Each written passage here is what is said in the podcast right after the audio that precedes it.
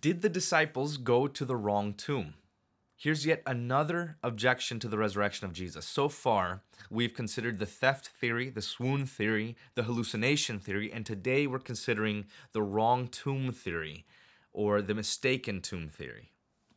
Now, the argument goes like this, that those who went to the tomb on Sunday morning after Jesus' crucifixion went to the wrong tomb, and they found it empty and they thought Jesus resurrected from the dead. So the question is, how did they find the wrong tomb? How did that happen? Well, this is the argument. That Jerusalem, first of all, was full of a ton of rock tombs, and it was very difficult to distinguish them from one another. And since they were watching from afar, from a very far, uh, from very far away, they thought that they knew where Jesus was buried. It looked like he was being buried into one tomb, when in fact it was another one behind it or something. And so they mistook that tomb for another. Then when the women went to the tomb early in the morning, it was still dark, and they expected to find a closed tomb, but instead the tomb was open.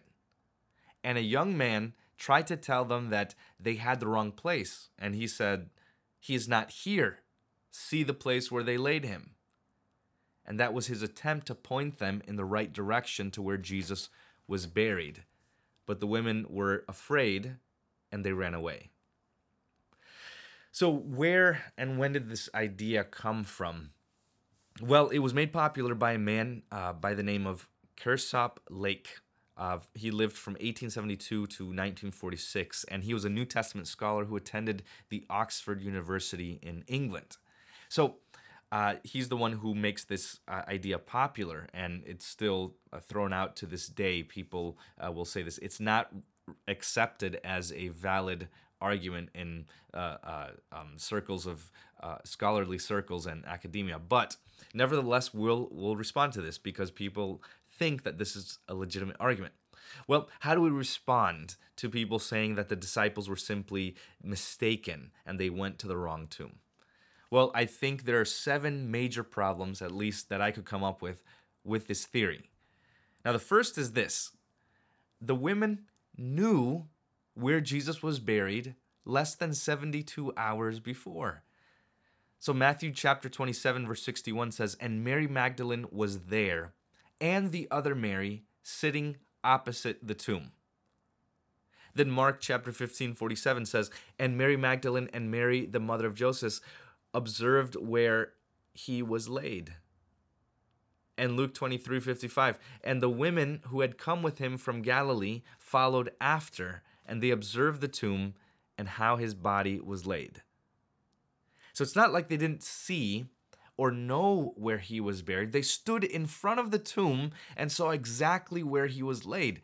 They even saw, the scriptures say, how his body was laid. Now, the site of burial was around, uh, at most, six hundred yards from where he was crucified. And that's not a very long distance. And they buried Jesus the very same day of his death. So they saw this all take place at once.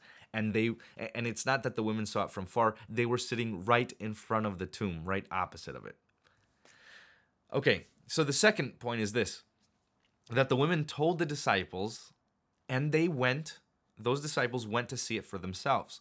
Now, do you think that not only Mary and Mary had the wrong tomb, but that Peter and John also went to the wrong tomb? The women didn't go with them, and yet they came back with the same report. Do you think it's likely that the four of them are mistaken already this morning? Now, the third point, if the women and the disciples went to the wrong tomb, then the Sanhedrin, the Jews, could have gone to the right tomb and produced the body of Jesus if he didn't rise. And that would have been the end of the story. However, the Jews, the guards themselves, didn't know where the body was. In fact, we learn from the historical accounts that the Jews paid the guards to say that his body was stolen. So, which is it? Did the disciples steal the body of Jesus? Or were they at the wrong tomb? Did they know where he was buried, or they did they not? Even the enemies of Jesus knew where he was buried, and they still couldn't refute the fact that the tomb was empty. So do you suppose that Mary, Mary, Peter, John, all of the Jews and the Romans all went to the wrong tomb and they forgot where he was buried within seventy-two hours, only six hundred yards, within six hundred yards away from where he was crucified? Now, even if you would admit that and say, or, or grant that, if they were all at the wrong tomb, Joseph of Arimathea could have cleared up the confusion.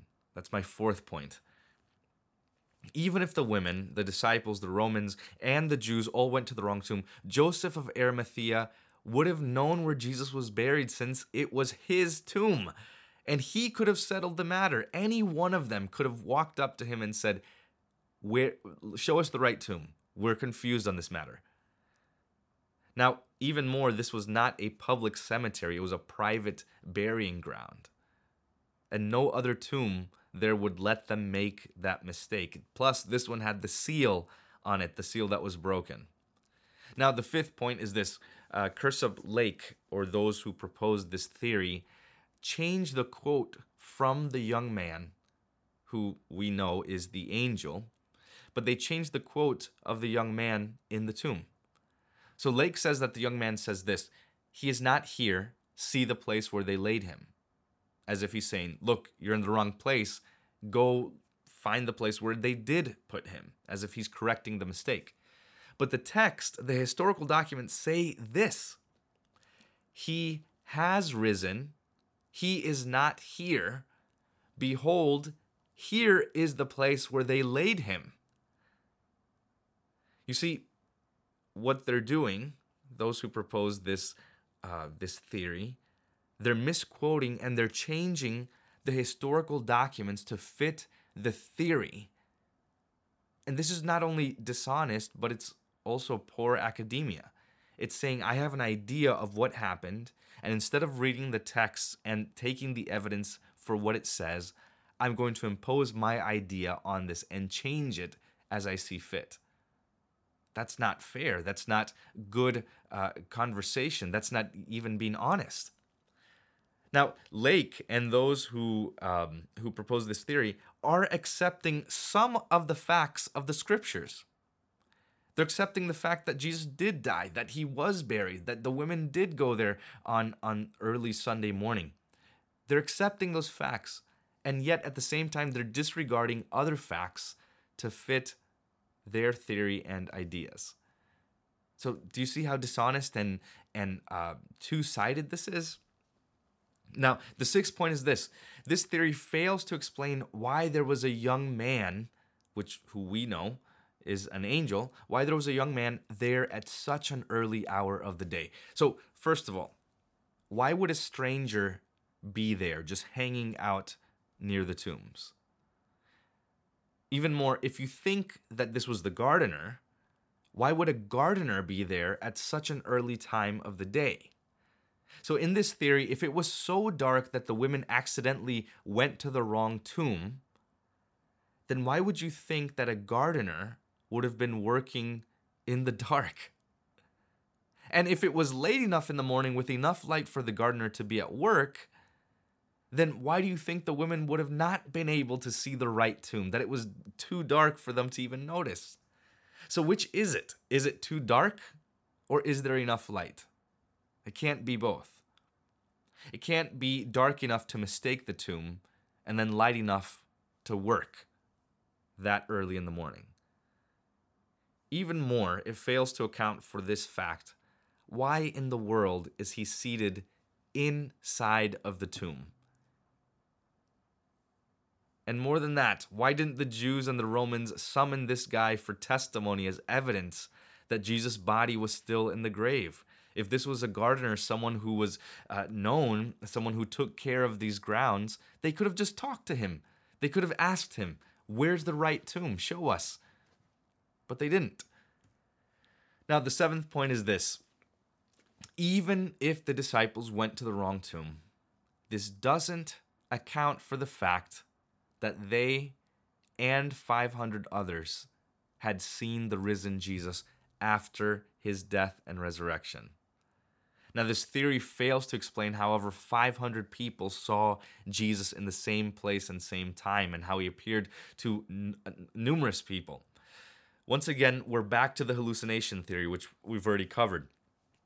I already refuted that, so go back and listen to that if you're thinking that, um, uh, or if you're having doubts about this. Now, those are the seven real problems with this theory, that they just went to the wrong place. It was all a big misunderstanding. Now, the wrong tomb theory fails to account for all the known evidence that we have about the event. The only way you can make this theory work is if you either ignore the parts, the evidence, or if you change those parts and evidence to fit your theory. And more than that, this theory doesn't explain why James or Paul would have converted and believed in Jesus. Don't, now, don't you think that Paul, the persecutor of Christians, would have done a little bit more research and found the right tomb in which Jesus was buried, and then just put this all to an end and continue doing what he was doing? You see, the point is this. There was no question whether the tomb of Jesus was empty. It was a known fact. It wasn't a mistake. It wasn't a hallucination. It wasn't stolen. And it wasn't that Jesus never really died. The tomb was empty. To propose that they went to the wrong tomb disregards the evidence. Christianity and the preaching of the resurrection could have been silenced once and for all by anyone correcting this huge mistake. Mary, Mary and the disciples and all others went to the right tomb. That is a fact. They saw the, that the stone was rolled away and that the tomb was empty. This was no mistake. This is the resurrection of Jesus. So thank you for listening and joining me on the study of the mistaken tomb theory. Next week, I'm going to continue with another theory on more objections to the resurrection.